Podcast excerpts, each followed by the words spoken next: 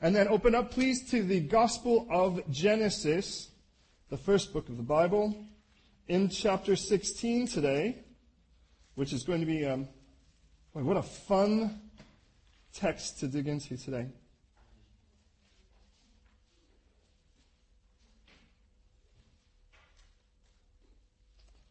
And so we read chapter 16. Go ahead and get there.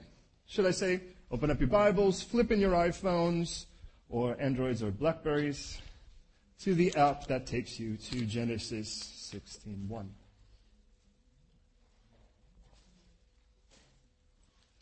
And if you are on your phone at the moment, or Android, or, well, this is also a phone, I suppose, go ahead and turn off the ringer.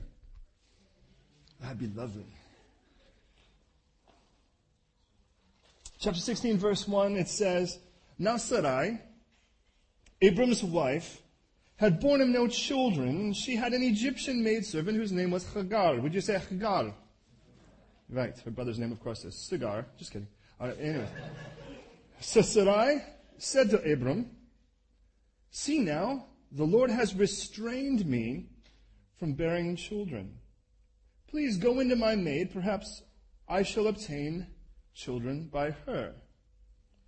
And Abram heeded the voice of Sarai. Then Sarai, Abram's wife, took Hagar, her maid, the Egyptian, and gave her to her husband Abram to be his wife after Abram had dwelt ten years in the land of Canaan or Canaan. So we went into Hagar. Obviously, this is a PG 13 uh, particular message. And she conceived. And when she saw that she had conceived, her mistress became despised in her eyes. And Sarai said to Abram, My wrong be upon you. Living up to her name, Sarai never being contentious.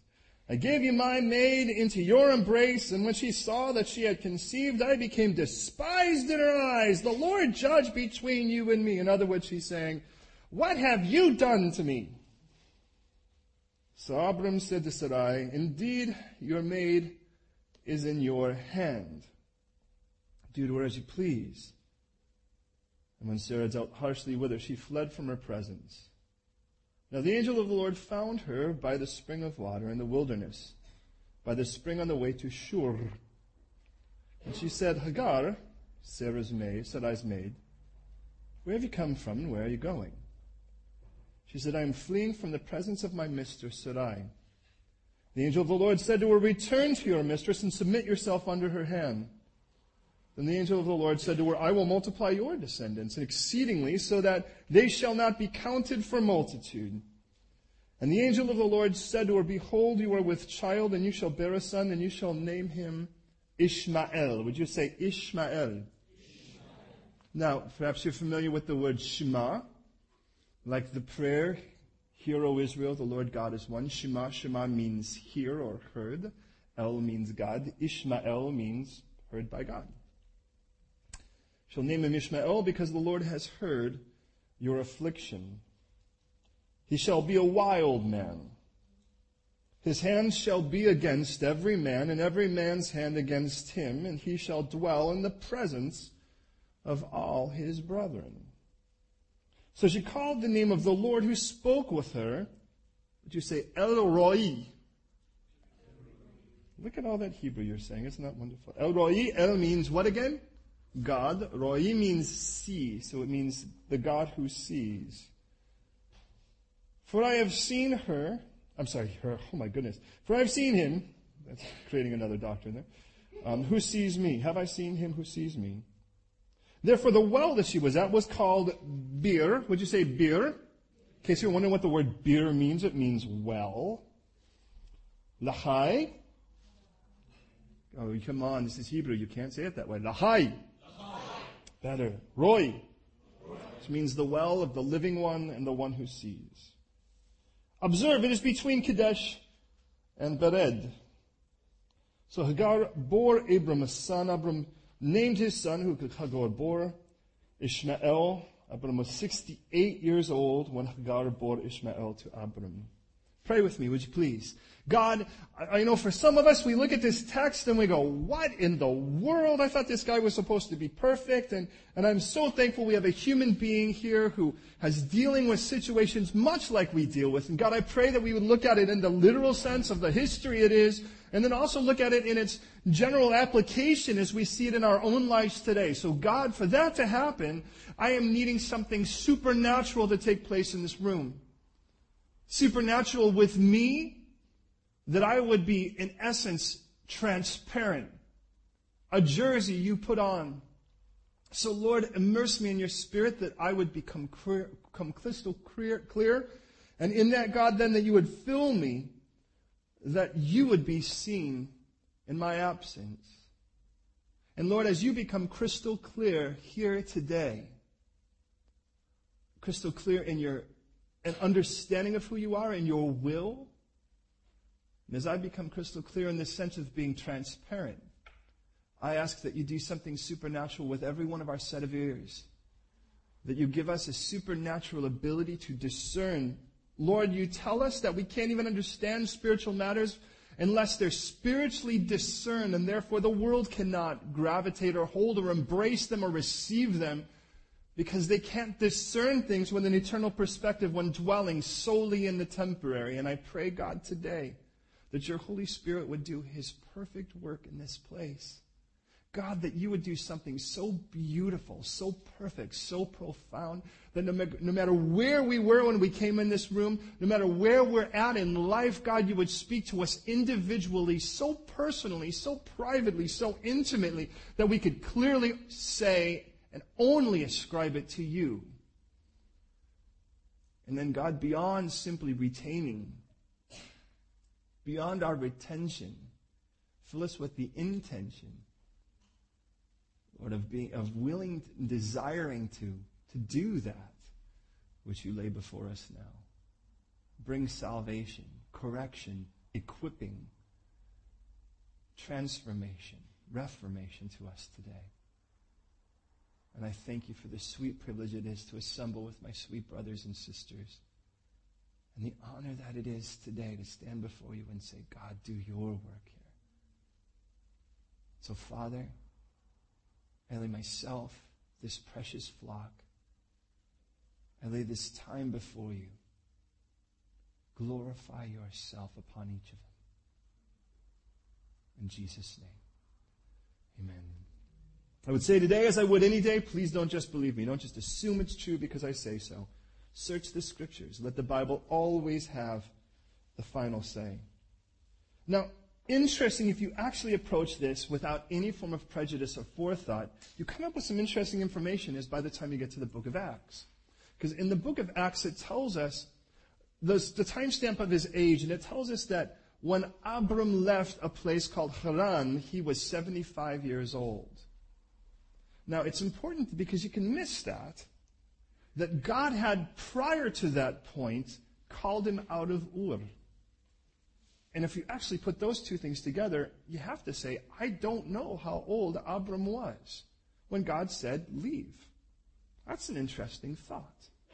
If Stephen, Stephen, God bless you, if Stephen is telling us the truth in his Parashah in Acts 7, then somewhere before 75, God said, Leave your family, leave everything, leave the town you came from, everything, and go and follow me. And some he goes instead with dad up to Haran. Now I gave you a little map. Hopefully you have that map with you. There's a couple maps on there, and there's a couple things I just wanted to show you in these maps. So I thought this was sort of interesting. Uh, can you, yeah, get the big one? If you look at the big one first, the reason why I wanted to give you that is, is if you look at where he was in this area, Ur, where he started. Can you find that on the map? It's Your bottom right hand corner. Do you see that? Obviously, that's, of course, in the Persian Gulf area. And he winds up going to a place called Haran. Can you find Haran? Sort of at the top there.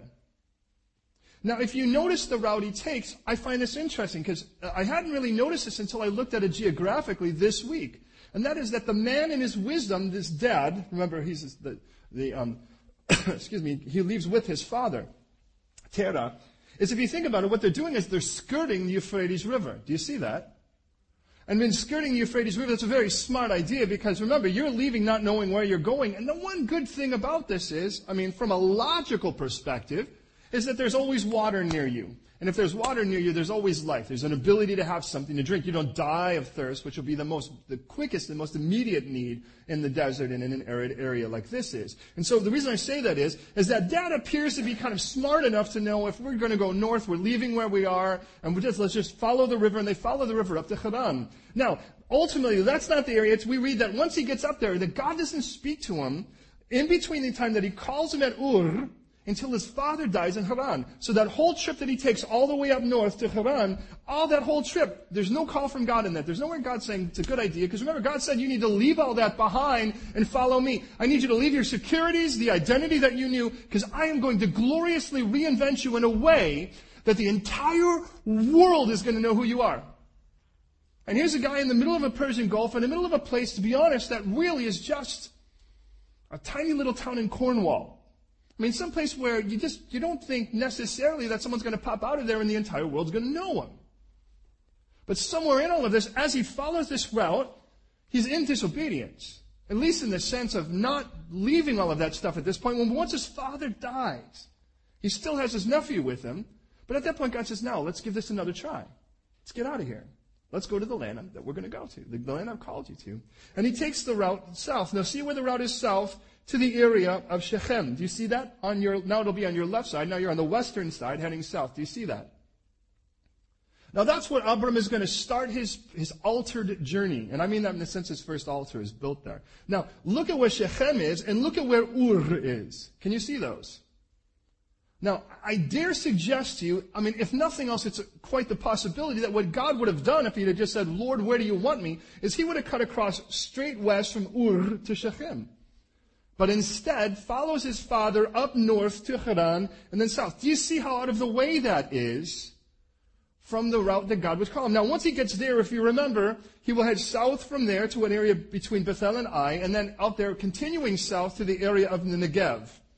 Now, once you go to the area of Negev, I want you to take a look on the other side for a moment, because you won't get that on that map. So flip to the one and look to the one to the left where it says the wilderness journey. The wilderness journey, by the way, that particular red line is, is irrelevant to what we're doing today. That's more the traditional route of the Israelis that had left Egypt. But it's important to recognize two very key things. One is that when they head south from Shechem, and you could probably still see just where Jerusalem is, if you head south from that area, you have that kind of little area that's kind of, you know, kind of like a horn, or a little bit roughly the shape of Africa.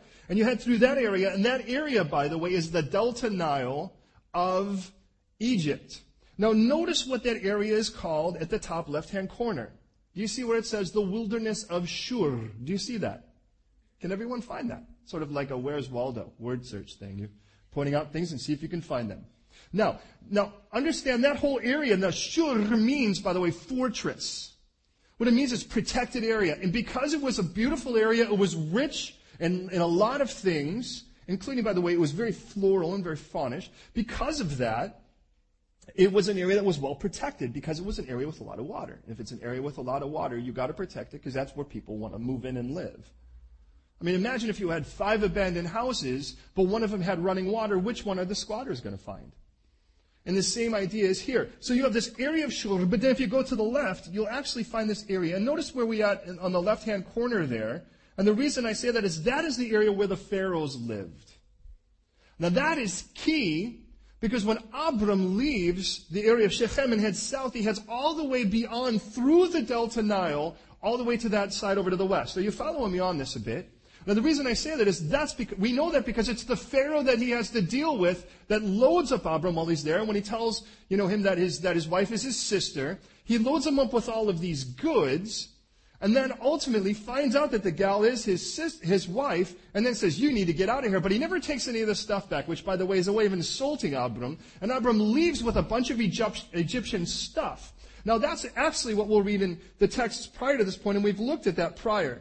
Now, that's kind of key. For what it's worth, it just said that in, in chapter 12, verse 16, that he treated Abram well for her sake. He had sheep, oxen, male donkeys, male and female servants, female donkeys and camels. And then in verse 20 of that same chapter, it says, Now Pharaoh commanded his men concerning them, and they sent him away, with his wife and all that he had. So get this. Abram shows up. He says, Hey, this is my sister. Pharaoh, by the way, gets plagued. That's a forerunner of what we'll see in Exodus. And he says, Hey, you lied to me. What's the deal? This is actually your wife. That's pretty evident. Take your wife back, keep your stuff, and get out. And with that, then, Abram leaves with all this stuff that he had gotten, in essence, as a purchase of Sarai. And as he leaves with all of this stuff, one of the things he leaves with, I remind you as you look at this list, are male and female servants from Egypt. Now that is key because that's exactly who we're finding in this chapter. Is a female servant named Hagar. Now for what it's worth, Hagar means flight or escape. It's kind of key. Now, again, here what is this route again? So he would have gone all the way up through Haran, all the way down to Shechem, a mount between Ai, between Ai and, um, and Bethel, Bethel and Ai. And then he heads down south through the wilderness of Shur, that's the Delta Nile, to the area of On, where the Pharaoh would be. From there he has to go back up through, and he goes back up to that area, and he winds up in an area called Hebron. Now, if you didn't get all of that, that's okay. You'll kind of see it plays into our text. Back in chapter 6, verse, or, yeah, chapter 16, verse 1, look at it again. One of the things you will notice in this is that God never calls here Hagar Abram's wife. But he makes special careful note that Sarai is still his wife, even though she's given this terrible choice in all of this. And if I could title this particular message, it would be, Why aren't you leading? Whom are you heeding? Because that's exactly what we see in this text both with Sarai and with, with Abram as well. Now, Sarai, Abram's wife, had borne no children. Now, the reason I say that before in regards to whenever God gave that call, because when God initially said, leave the land of Ur, He said, that's when He said, I'm going to make you fruitful. And it isn't just that it was at 75. Somewhere before that point, God said, you're going to be fruitful. I mean, I'm going to make a nation, a mighty nation out of you. The entire world is going to be blessed out of you. Those are really grandiose things to say. It's been quite a while. Now, I know that at least he's been 10 years, we read that, in Canaan. So, beyond the time that he had been up in Haran, beyond the time where he had gone down to Shechem, in between Ai and Bethel, down into Egypt, and on the way back, he settles back in Canaan in an area called Hebron or Hebron, and then there he is there for a decade, still in the same place. The place where God said, this is it. Look around wherever it is I'm going to give to you. And for a decade, he has to look in the eyes of a woman who has to say to him, when is this going to happen? This whole baby thing. We've had no children. When is this going to happen? And, and there's nothing that Abram can say except, I don't know. I just know it's sometime he didn't say. But which one of us honestly thinks, well, it'll probably be another decade or so before that happens? I mean, a decade is like forever. I mean, think about a sin that you're dealing with. Something that you really wish you could be delivered from, and you go, God, you said I would be free from everything, and here I am, I'm still, it's, it's been six months. I should be absent of every sin by now. You said you would. God, you said you were going to bring me a, I, I know in my heart you've said you're going to bring me a spouse. Where in the world is he? I'm getting old here. Tick, tick, tick, tick, Lord. And the Lord says, hey, hey, if I didn't tell you when, there's a reason for it. Every second is a display of faith. Every second. That's the problem. When I look at Jesus being tempted in the wilderness, and many of you are familiar with the story, Jesus had just been baptized. It's another kind of odd situation. There's all kinds of humor in the scripture, and that's one of them to me. Because here is Jesus. John's been saying, John, there's somebody coming. I'm not even worthy to unstrap his converse. Okay, loose paraphrase. Don't just believe me. Search it on your own. I mean, I just, I couldn't yank off his Uggs. And in all of that, he's going to come. And then, you know what he says? We kind of see him as this kind of colorful character. He eats bugs and wild honey. He's kind of covered in a leather belt. I'm not really even sure what that means. I, I mean, you know, and, and camel hair. And it's like in the middle of a hot sun and the guy's wearing a fur and a big belt. I don't know. It's kind of odd. And he's standing in the middle of nowhere screaming and everybody comes to him. And that's a miracle to me.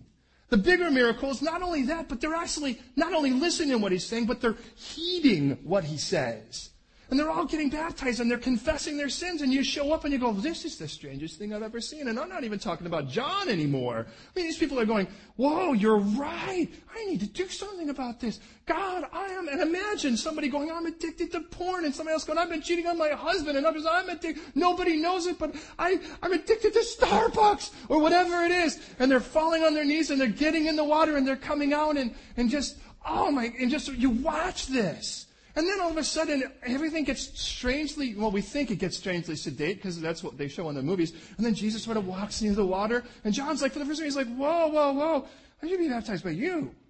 Now, what would that be like for everybody else, right? And Jesus goes, no, no, no, no. This is the way it's supposed to be. Let's do it. The, let's do it by the book, bro. You know, what I mean, loose paraphrase. And so John's like, all right. And Jesus is baptized. Something different for Jesus than all the others. He doesn't confess his sins because he has none to confess. And if he were going to confess his sins he was dying for, he'd still be there now. Because that's my sins and your sins. And mine alone would have gotten us to this point. So, and then, okay, so then it's like, okay, so here we are. Imagine if you're just one of the people waiting in line and Jesus, Jesus was in front of you and you're kind of like, oh man, I'm in the queue. When is this guy going to get baptized? And then it's like, there's that conversation. You're like, all right, hurry it up, will you? Come on. I need to get, I got, you know, I've got my, my son's bar mitzvah to get to. And, and all of a sudden Jesus, and he comes out of the water and he's praying and a dove lands on him and you hear, this is my beloved son in whom I'm well pleased. And we think, wow, what a cool moment. And Jesus goes, hey, Gotta go. And off he disappears. And you're kind of like, where is he going? And, and you read in the texts then that Jesus was tempted. And the easiest thing to focus in is a couple of them where it focuses on that last day.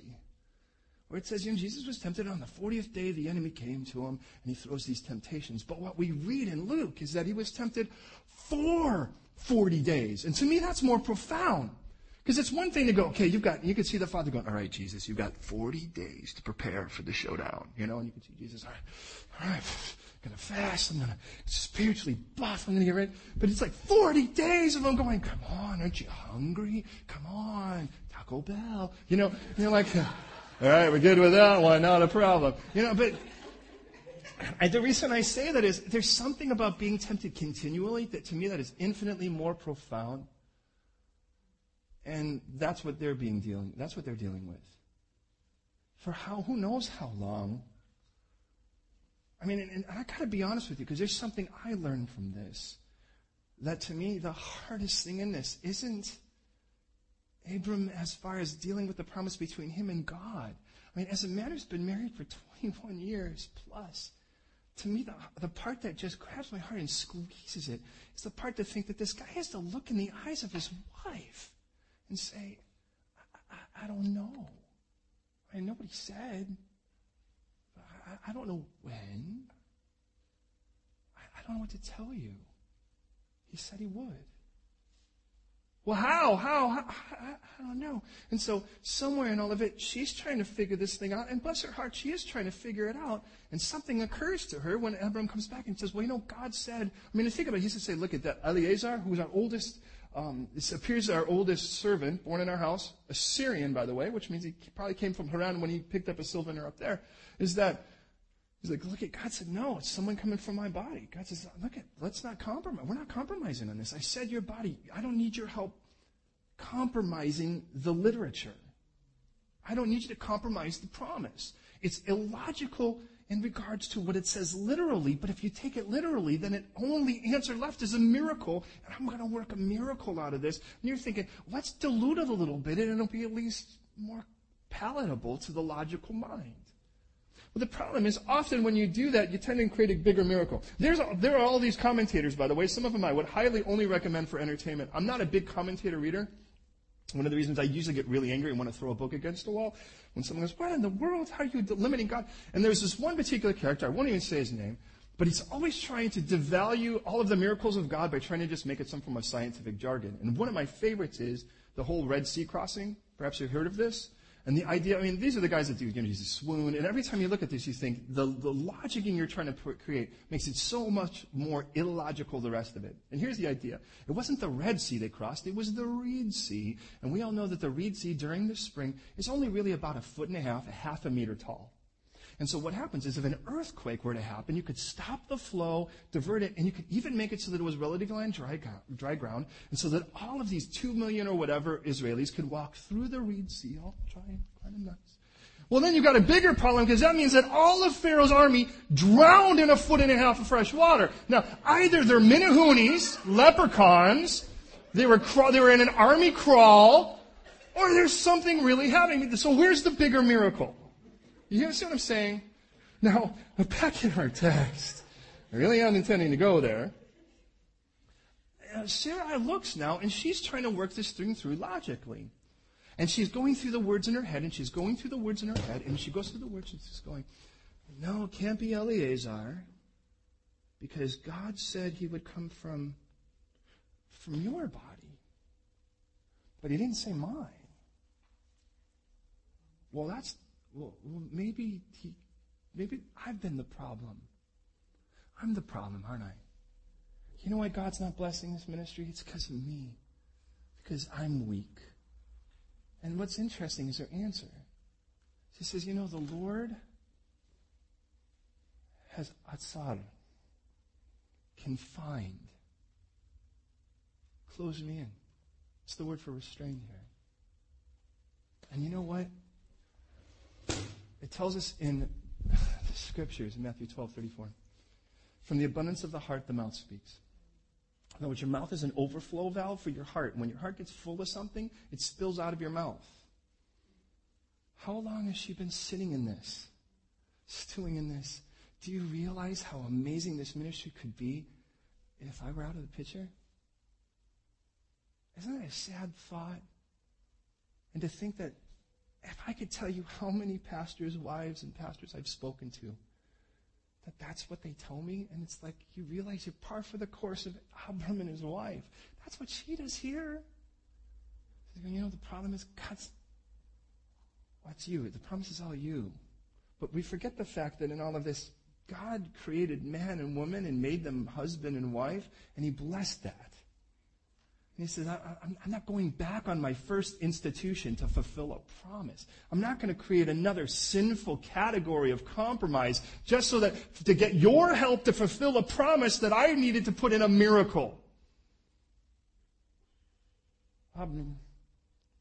And I realize all of a sudden there's the first problem. You see, if you notice in this, for what it's worth, there's a, the thing that kind of grabbed me as I looked at this in the beginning of it all is the end of verse 2 when it says, Then or and Abram heeded. Now, it's interesting because I went, okay, well, when's the last time? Well, there's only one other time in Scripture so far I've seen that word, and that was when God dealt with Adam and said, Adam, because you've heeded the voice of your wife. Now, in other words, is if God were to say, Why aren't you leading, Adam? And you know, because you're not leading, you're busy eating. And it's interesting because Eve herself would heed the voice of the enemy. And what's interesting is the voice of the enemy that spoke to Eve, don't miss this, don't miss this, don't miss this, is the same voice that speaks to Sarai here. Look at how God is suffocating. Look at how limited you are. Look at the spoil sport that God is. I mean, if He really loved you, wouldn't He give you more freedom than this? Come on, Eve. Look at the little hole God's shoving you in. Where's the freedom and love and joy and freedom and all of that? Sarai, you're a failure. You realize that, right? I mean, how many things do you must go through your head if you were Sarai going, you know, if only I were more nice. If only I was more compassionate. If only my heart were bigger. If only I loved more. If only I wasn't contentious. Maybe if that were the case, then God would have opened up. But since I am who I am, God obviously is going to need someone else to do this. Oh, it'd be so much better, Abram, if you just had someone else to do this with. And I just realized when I talked to, I mean, my own sister, who's been married a few times, children with each, I, and one of the men in between that series was a godly man. She had come from a guy that was a drug dealer, who was bad news. And from that, she left him and wound up marrying this guy, and he was just so godly that he was dull. I don't mean that in any nasty way. He was predictable, like the Bible tells us we should be. He was a solid man of integrity. But you never worried about the police coming to your door. You never worried about whether there were going to be drugs in the house. There was just all that, exp- that spice and excitement was gone for a really good Cleaver home, for a Brady Bunch home, you know?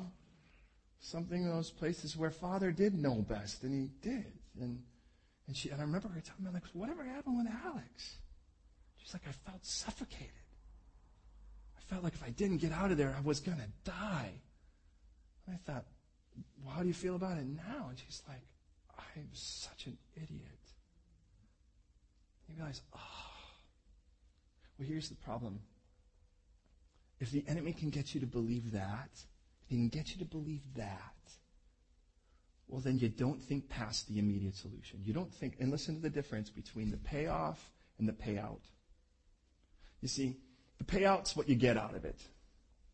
You know, I mean, in the sense, I should say this way, the payoff is what you get out of it. You know, it's like, what, what is it, what's the payoff? You know, if I get this, oh, wow, I get that shiny new thing from Ronco, and wow, that's beautiful, and, and I saw it on, on television, and everyone seemed so happy. There was a half hour show about it, and the whole studio audience was so excited. They wooed and awed over this thing.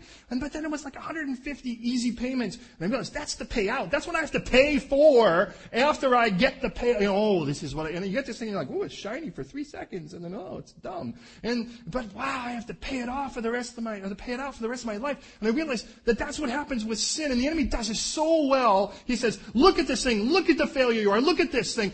Take the matters in your own hands. That's what you need to do. Get the matters in your own hands. Run. Bail.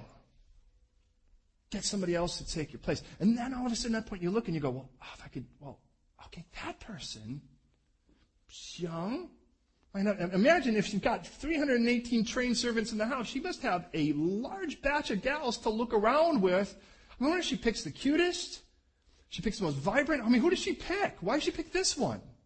You think about it. Like, I mean, if you were a mom and you were going to adopt, would you look around and you go, hmm, which one's going to leave the cutest baby? I mean, think about it.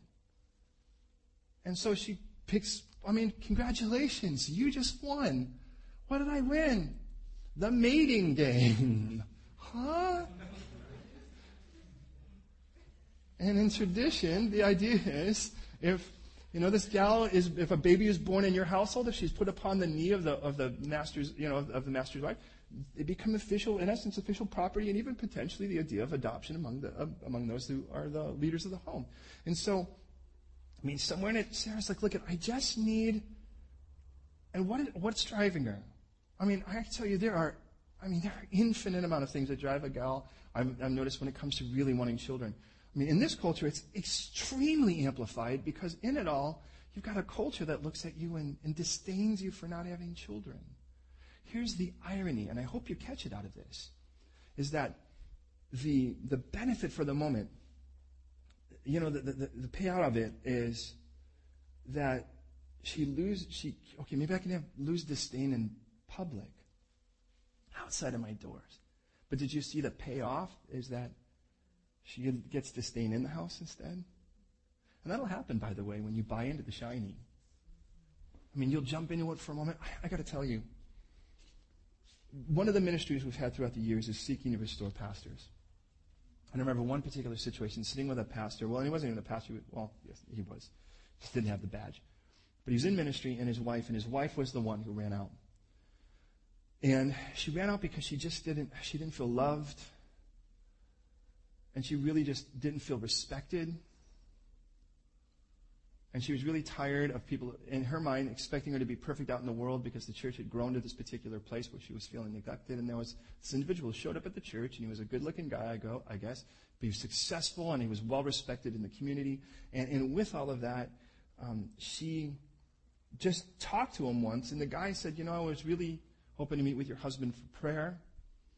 And she's like, Well, what's going on? And he started divulging all of these things, and she started feeling this connection to this guy.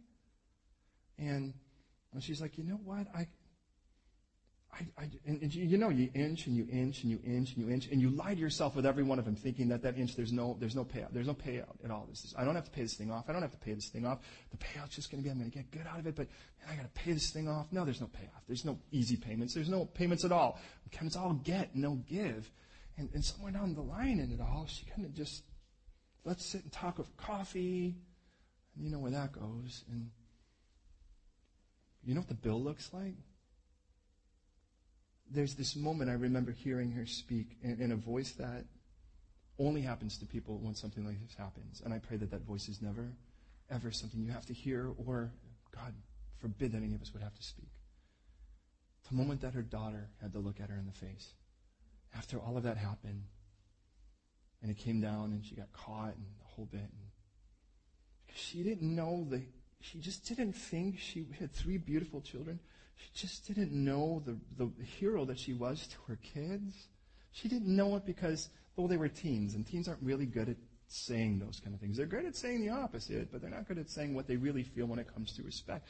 And but I tell you what, boy, that girl, that her oldest, was so good at telling her how utterly ravished with disappointment she was because of these choices that this mother had been making. Now that kind of bill to pay is bigger. The addiction to whatever it is because you decided to give it a little try, the bill is always bigger than the benefit. And that's what we see with both of them. With Sarai's case, she says, You know what? I'm so tired of this disdain. I'm so tired of feeling like I can't go out in public. We've got this dirty little thing that we don't have any children. And in this culture, everything's about having children. And I, I, just, there are 114 different verses in one way or another that directly tell from God to you in one manner or another, you need to wait. And there's a difference between waiting for and waiting on. Waiting on means I'm not going to tell you how to live this thing out. I'm going to sit on top of you until you move, and when you move, I'm going to go with you. I'm holding on to you. I'm waiting on you. Waiting for is I'm at the door or I'm in the car and it's running, and I'm like, when will you get in here? And I realize a lot of times that I have struggles have always been when I'm waiting for instead of on, if that makes sense. Like, I've already decided what God's gonna do. I've already interpreted six steps beyond. God said, go east. And I'm like, that means China. God says east means one step. And I'm in China waiting for him, and God's like, hello, let's get back to that first step over here. What are you, what are you doing? And, I realize that those are the moments, and in all of that, God's like, look at every second that ticks when God has given a promise and you're not cashing in on it yet is a moment you get to display faith among other people who are also waiting for things that the world has to offer them that aren't satisfying them. And they're looking at you. Contentedness in that time period is one of the most powerful ministries the world can see. So it's like, you know what? God is, though He's given me this promise, it is a circumstantial promise, but His presence, on the other hand, is what makes me content right now. Because if it doesn't, You'll jump after the shiny thing just like I did. And so she heeded. She should have led.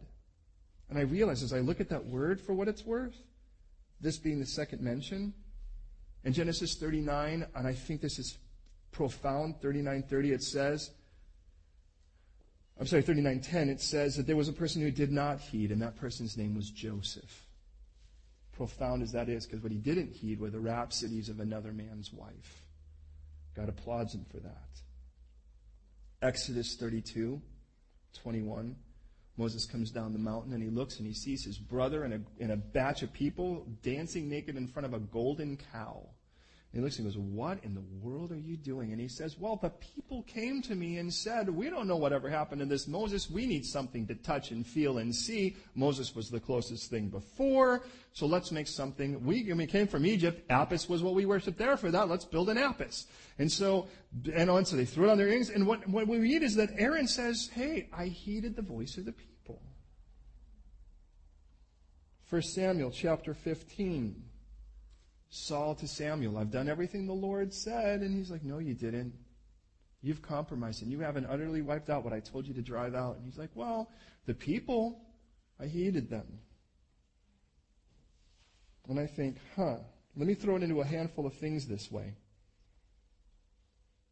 In Aaron's case, I learn who's important. Because if I'm not sure who that is, I will heed the voice of the people.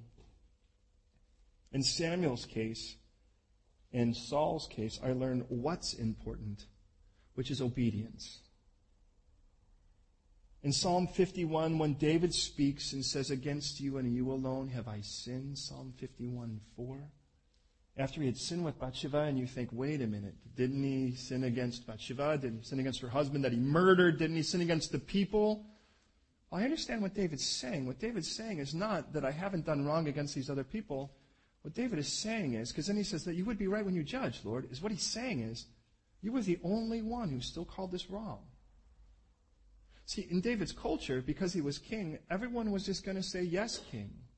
So when David, and by the way, David didn't meet, I mean, it wasn't like David was supposed to be in battle, but there he was, kind of getting patched up at the MASH unit, and this gal was a nurse, and they caught eyes. David was actually supposed to be on the battlefield. He's on his balcony, and he sees this gal bathing, who, by the way, happens to be his granddaughter, the granddaughter of the chief counselor for him, and the wife of one of his bodyguards, and her name means daughter of a covenant. Now, as far as I'm concerned, that's three strikes. Any one of those would be enough to go, uh-oh. And, and yet in all of that, then it, this is the most amazing part. He says to his servants, get her for me. But what happens to a servant when he says, king, you're out of, you're out of line here. Nobody says anything. And see, what David says is, God, you were the only one that never changed his mind, that never backed down, the only one who actually was not going to go on some sliding scale. You said it was wrong. You didn't change your mind because it's a new era, a new culture, and now it's less pertinent. what he says is, God, you were the only one who never said other, anything other than it was wrong. And I realize in David's case, I go with what's right. Listen, what I learn again, what I learn from Moses and Aaron is who's important. What I learned from Saul is what's important. What I learned from David is what's right. And then in Acts 4, the last of the four, is that when Peter and John are brought before the religious leaders, and interesting, don't miss this, this was the people that everyone else looked at and said, now that's real religion. That's the deal. The reason I say that is, don't expect all your persecution to come from people who don't call themselves Christian. Now understand what they're saying is they're not saying stop your religion, stop your practices, stop giving to church, stop showing up in assemblies. The only thing they had a problem with was the name of Jesus. And don't miss that. I mean, reading between the lines, what you can read in all of this is, hey, look, I don't mind you singing your songs and having your little kumbaya moments and your little campfires and your cute little things, and I don't mind your little irritating shirts or whatever. The biggest issue the biggest issue is that Jesus thing. Shut up about Jesus and we're cool with it. Doesn't that sound like our culture here? I'd say, look, at, I don't mind you being a Christian. As long as you're not a real one, we're okay with it. And what Peter and John say is, hey, judge for yourself whether it's right to serve God or man. In other words, what they're saying is, hmm, interesting that we're among the religious leaders and I have to choose between obeying you or obeying God. Don't you find that a bit of a paradox? You would think following them would be following God. But they're like, huh, strange. In this case, there's opposites, and I've chosen who's important here, and I'm going to, I'm going to choose who's right. I'm to serve God. And somebody, and you know the worst part is it's people who often really love you, but they say something like this, hey, look, I'm Christian, and I love Jesus, you know that. We go to church, we sing our songs, but you're getting a little fanatic. You're a little crazy, and that's kind of freaking me out. Can't you just be kind of normal? I mean, anyone ever told you that? Here's the problem. If you were fanatically sinning, they would have less problem with you than if you were fanatically Jesus freak. You seen that? And you're like, wow, how weird is that for you? And that's why like, you're like, hmm, what we have here is a cross in the road. Obey you, obey God. Well, I've made up my mind. How about you? So again, what I learned from John and, and, and Peter in this is who's right. What's, you know, what's important, who's important, what's right, who's right. And if I make up my mind on those things, what I'll find is, if I make up my mind on those, I will find myself leading a lot more than heeding, because I'm already busy heeding someone else, and that's the Lord. And if I do that, then the rest of it kind of works out. Now follow me on this. It tells us here that uh, Abram being this great and mighty, of course, perfect man of God, hears the suggestion and goes, takes a look and goes, yeah, I think I could do that. So Then Sarai, Abram's wife, took Hagar, her maid. Notice, by the way, in verse 3, God makes clear again Sarai, Abram's wife. Did you see that? In other words, even though Abram agreed to this, even though Sarai offered it, I didn't change my mind. That's still his wife. And I still have a plan, and it's through her. I just want you to know if you are engaged or married or way into someone that's in the ministry, this is a corporate deal. You guys are one flesh, and God wants to change the world through both of you. I got to tell you sincerely, in all the years of my marriage, I have never enjoyed my marriage more than I am as of recent. I, don't know what in the world's gone, over, gone on over the last year, but Lennon has done something really. I'm, I'm sure it's all what God's done through my wife. Um, no, actually, that's not true. He's, he's done it through both of us. But there's just something I just, I just love waking up and looking at her and just smiling and, and I hear her laugh more. And man, my heart sings when I hear that. I, I, I see her with our oldest and and, as, and knowing their personalities, they could kill each other, and instead they're, they're enjoying each other, you know? And I just look at that and I'm like, God, what a great God. And God's like, look at, you got one wife. That's it. That's it right there. No matter, you know, if she got weird on you, I'm not. I'm not getting weird. I'm not changing my mind on this. Praise God, my wife, that's just not where she's at. But I know with any woman there's that's in ministry, there is that temptation that, you know, you're holding this up. And by the way, that happens to anyone. It happens to the guys too. So he took her, gave her to her husband. Notice it says her husband. God says, Did I have to make clear that these guys are still married when she's doing this? Abram to be his wife. But it's interesting. God's like, But I'm not going to call her that. After Abram had dwelt 10 years, and again, he makes clear that's a decade they've been waiting, at least just in the land I promised. So he went into Hagar, and she conceived, which, by the way, could have been one of the worst things, because at that point it's pretty evident it must not be Abram's fault. You know. And I'm sure she probably would have wished it was. And when she saw that, she, in other words, that confirmed what she had been listening to in the condemnation of, he's closed my womb. He's confined me. It Must be me after all. So when she saw that she had conceived, her mistress became despised in her eyes. Here's the payout, the payoff. I'm confusing the two, and I'm sorry. Here's what she has to pay. Here's the bill to pay. At this point now, this girl looks and goes, hmm, problem with you, isn't it? Because I didn't have a problem getting pregnant. You man fertile. And she's looking, going, mm. and this gal that's her servant now is, is loathing her. And here she is trying to get rid of the disdain out there, and now it's in her own home. And that's what happens when you bring the shiny thing home. Sarai said then, and this is what happens when you get caught in that, that you got to blame someone. Isn't it easy not to blame yourself? Funny, you took the condemnation when someone else says it, but now at this point it's someone else's fault. You know, and you know what she says is, look at the wrong you've done. And then yes, let's be honest. What the wrong he's done is he heeded instead of leaded, if I can say it that way. Because somewhere down the line, if she'd have said, take this gal, you know, I know she's fine. She'll make a pretty baby. And I imagine what it would have been. Wouldn't it have been nice if you, I mean, if you realized God was writing scripture right now and something like that were offered to you and you went, uh-uh. I'm going to honor this marriage. That's what I'm going to do. I'm going to honor this marriage. Now, it's interesting. If you read the book of Acts for what it's worth, 22 chapters, it's a short book, beautiful read. You get to the end of it, it just doesn't have a conclusion. There's no sense of closure. And I'm convinced the reason is it tells us in the book of Revelation, God is recording all of our deeds. In other words, the book of Acts is still being recorded right now up in heaven. What a glorious epic to be watched. We'll have eternity to watch it, so we might watch it a few times. Now, I mean, the reason I say that is, is if he really is recording up to this point, guess who stars in it? Yeah, you made the cut. The moment you said yes to Jesus, man, last call, boom, you are in. And maybe this would be the point where you'd be like, I kind of wished I hadn't made the curtain call on this one because somewhere down the line, you're going to go, oh, I know what's going to happen next. Uh, uh, don't look. Don't, you don't want to look at this part. And then you go, whoa, that part was edited. That's strange. Because according to Scripture, it tells us that if you've accepted Jesus Christ, all of the wrong things you've done have been washed in the blood of the Lamb. Now, that's no reason to, to sin. It is all kinds of cause to celebrate. And I realized, man, I would love there to be like this epic 28 volume, like something they did for the BBC for Jane Austen, like 75 volumes, you know? Um, of like, here and here's, you got other people going, why do we have to watch him for so long? He's like, because the guy was in love with me and he just was all about, wouldn't that be cool? Especially when there's no pride in heaven. I'd just watch and go, because I just know at that point I'll just weep and fall on my face and go, God, you sure did a lot to that guy. Well, that's me. And what would it be like? What if he's filming it now? I mean, we're reading this now. I mean, what if angels are reading your life?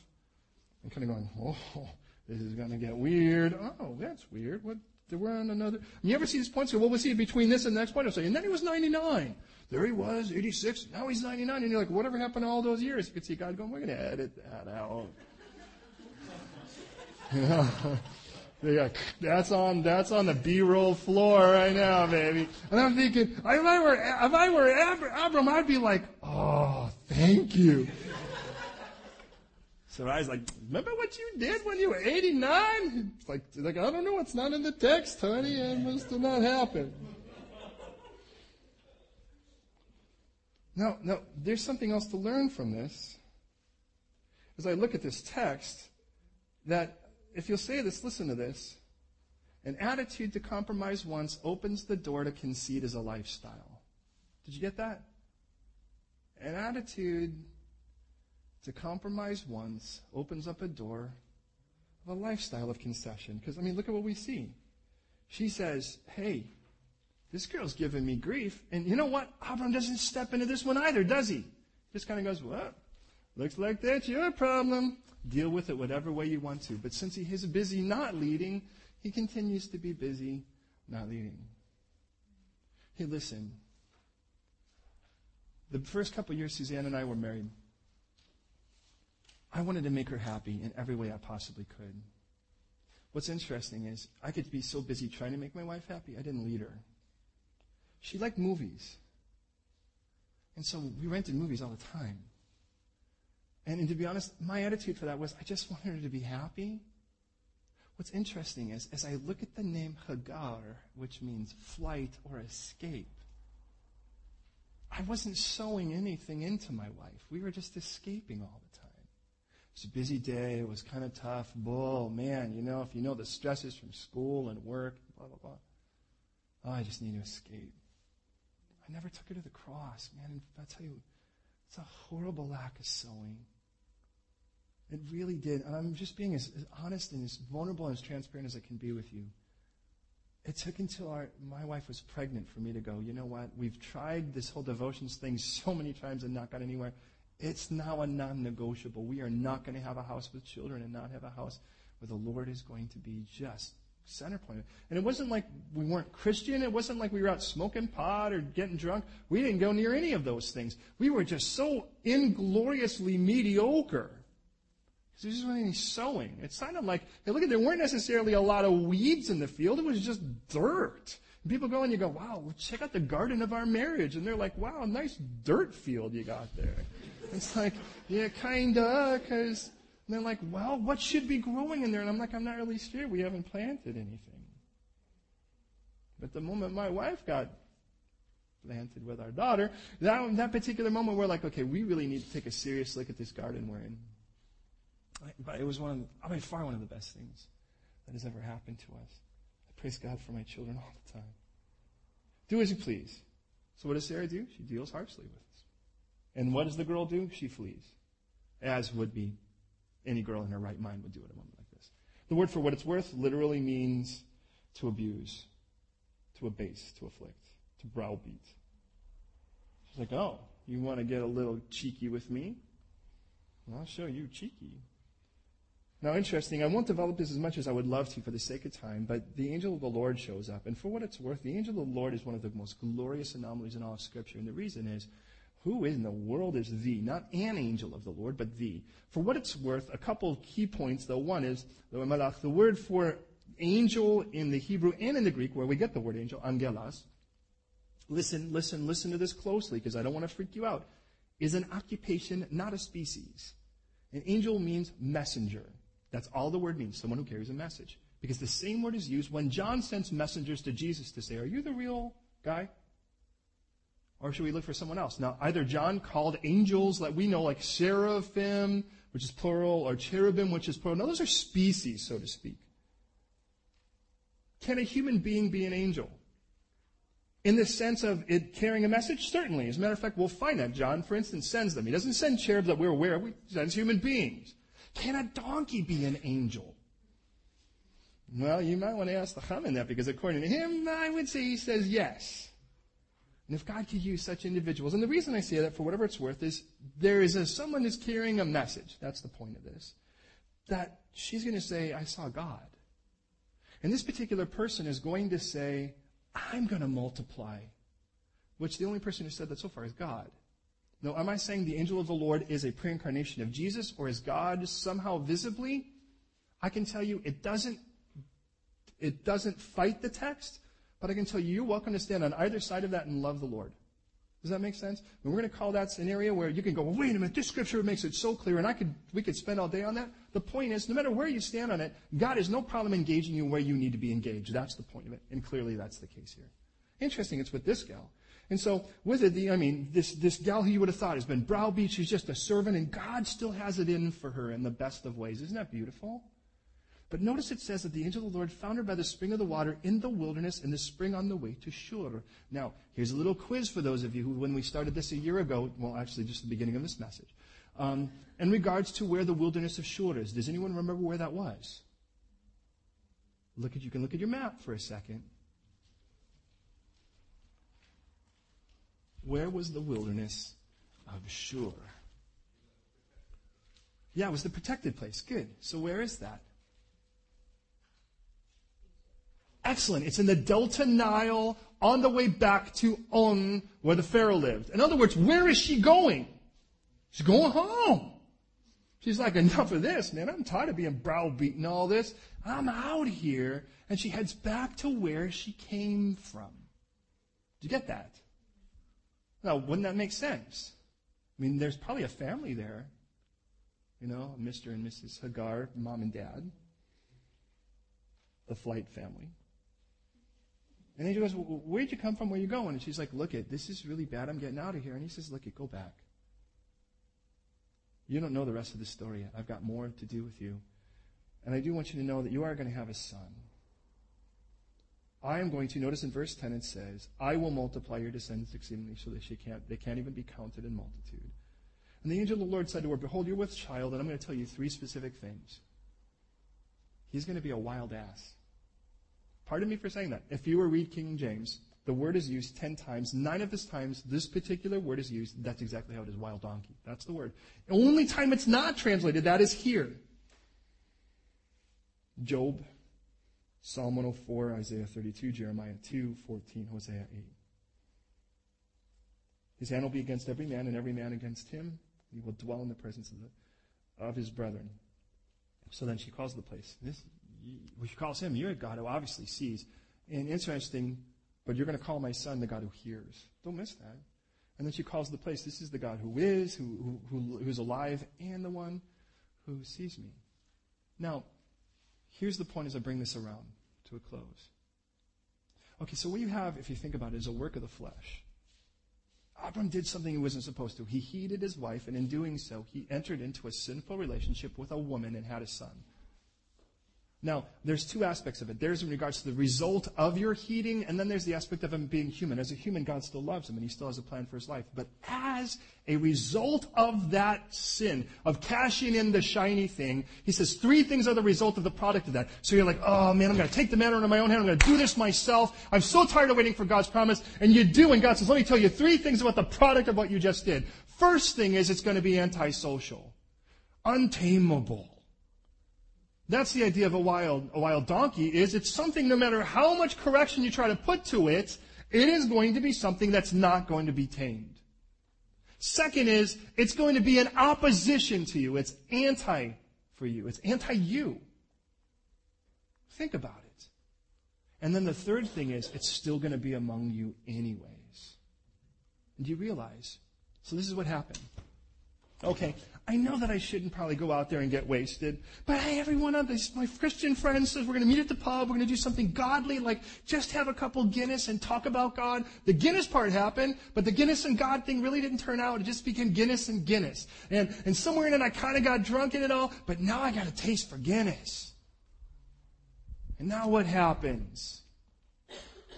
And so now all of a sudden it's like, look it, I want to tell you, no matter what it is, this is the issue. It's going to be antisocial, it's going to be antagonistic, but it's still going to be among you. From that point on, God says, I want to warn you, this thing's going to be among you now. It's going to be something convenient for you to choose. You now know it. You now have a taste for it. And because you have a taste for it now, you need to know it will never submit to you. It will never become your friend. This thing needs to be driven out. Now, as a human being, God still finds her and says, go back. But what's interesting is, as your sin, the Bible says, unless I kill that thing, it's always going to be your neighbor knocking at your door saying, want to come and play. So you were a young guy and you fooled around a little bit with this gal and with that gal and then you saw the internet and you saw what could happen there and you got your education from everything but the Bible and then you tried to have a godly relationship and when you tried to have a godly relationship, you guys just listen, listen, you still got this neighbor this neighbor that is your enemy, that isn't going to be tamed, that isn't interested in anything but total domination, and you go, well, I can open up the door a little bit, a little compromise, a little late night this, a little that. I mean, who cares? And in the end of it all, when, when, listen to this, listen to this, when Abram did that, one of the first things he did is destroy the honor of the woman he loved. Because of a little selfish open door. Hey, she said it was okay. I should be leading, but now I'm heeding because she allowed it. So hey, no worries. We'll just, you know, we'll kind of do these compromising things. Who cares what other people think? I'm not going to, hey, you know, those closed-minded, you know, whatever. I'm just going to kind of, and then you lost, and she's like walking around without honor now. Hey, look at the Bible says, I don't want you sinning. I don't want you going near it. I don't want you playing near it. You go into the lawn of your antisocial neighbor who wants you dead. You're going to get shot at. There were areas in Chicago where I came from. You didn't play ball there. The people that were there, just by this color of your skin, would shoot at you. And it wasn't like, well, you know, maybe I could just get near it because it would be exciting to see the guns, the bullets whiz by. God's like, you're nuts. Stay away. Is there any part of that you have a problem with? Hey, you know, the riot's heading down the street. Everybody's looting. Let's just get part of the crowd. I won't get in. And then you're like, well, what's that? Security camera. And then you look on the, you know, like, hey, look at the looter. And you're like, looter, I was, I was just with them. It was kind of exciting. But you know, people loot all kinds of things. Even, you know, not just that. They loot other people. They loot themselves. And, and you can be a part of that and think, oh, I'm totally cool, no problems. And then it's like God's security camera. What are you doing? This is going to be, this is going to be a wild donkey to you for the rest of your life. What are your wild donkeys? And if you're in a relationship and if you have real friends, I think it's really wise you tell them what your wild donkeys are. Because you need to know. When one of the first things I sat down with the people that were coming here before we left for London, was I sat down with the crew and said, listen, you guys, you need to know where I'm at. My natural wild donkeys are these. I didn't use those words, but it's like, look at. In the flesh, totally, I'm a violent individual. I hate people. That's just who I am. How's that for a perfect making of a pastor? And then it's like God murdered that guy. Well, he didn't murder, he killed him properly. I murdered him to do it. And in doing so, then he was looking at me, you a person who loves people. It's like, but hey, like you find me wanting to isolate? Nail me for it. That's key. I realized, listen, for every one of us, beloved, what are your wild donkeys? Now, if you didn't have God intervening, this wild man, and we could go, oh, let me tell you about the father of this nation, blah, blah, blah. It's like, let's just go with the point we need to get for us, first and foremost. Before we just want to look out these doors, we don't want to not deal with this, because that's the thing that needs to be dealt with right now. And for me, I need to know, look at what are those things, because God says, look, I'm not going to just take that thing and just corral it. I'm going to take that thing and kill it. Because in your life, you need to give me permission to nail that thing to the cross where it belongs. The addiction, the appetite, the perversion. We're done. Let's get this thing done with. Now look at Buddha couldn't promise you that because there's nothing you can do about it. Muhammad couldn't do that. There's nothing he can do about it. He killed a lot of people, but he didn't actually do anything for you in that sense. But my God hung his own son on a cross so that every one of your wicked, raunchy, nasty, filthy things, and mine too, could get nailed to that cross and say, look at, I killed that wild donkey now. And I'm going to make you a new creation. And I love the fact that the Bible doesn't say whoever said yes to Christ became a new creation. It says whoever is in Christ is a new creation. That means every moment as I walk in Him, I'm continually made new, which, by the way, for me and probably you too, is definitely a desperate need for continuum of that. So look at, I want to go to prayer right now. Let me ask you, where are you not leading? And to whom are you heeding as a result? The culture you're in, the people you're in, who's important? What's important? Who's right? What's right? You know, when I open up this book, oh, that's so clear. But if you've never accepted the gift of Jesus Christ, I'm here to let you know right now, God could take all of that, nail it to the cross, and reinvent you this very second. That's the choice you need to make. I've made mine. Will you pray with me, please? Lord, I God, God, I just want to thank you so much for the beauty of this of this text, Lord, and for the radical challenge that is set before me here for all of us. And Lord, I just I just pray right now, Lord, for every believer in this room that has accepted the gift of your Son, that you would bring before us the wild donkeys of our own life that will be antisocial, clearly be antisocial, will clearly be an opponent to us, even right now. Lord, that will clearly be antagonistic, clearly be in competition antagonistic, Lord God, I just pray right now as they're also among our own being. God, we just, we, we know you nailed them there and you tell us to count those things as dead, reckon them as dead, so that we don't go and want to play in that yard, so we don't want to go near that. Lord, for those appetites that, Lord, are just clearly for our own destruction, you've slayed them, Lord. May we slay them in our hearts. We don't want to love what you have killed. So, God, I just pray right now for myself, for my wife, for my children, for our flock, the flock that's your flock, that you bled and died for, God, that this would be a flock of life. So, Lord, right now, if there are areas we're entertaining, doors we're leaving open, societies where we are too busy following and not busy leading, Lord, I pray right now, if we can't lead, then let us get out. God, I pray if there be anyone within the sound of this voice who has not accepted the gift of Jesus Christ. That death on the cross and that resurrection right now, God, please, by the power of your Holy Spirit, show them their need. And in that right now, as we pray, move our hearts. So, Lord, do your work. And if that's you right now, I'm going to pray this prayer. And whether it be that you have said yes to the Lord, never or you just recognize you just want to re, you just want to recommit your life, want to re-acknowledge your, your, your accepting of that gift and just, well then pray this prayer with me. God, I, I am a sinner. I recognize that. I recognize that I'm a faulty person with bad appetites, appetites for my own destruction.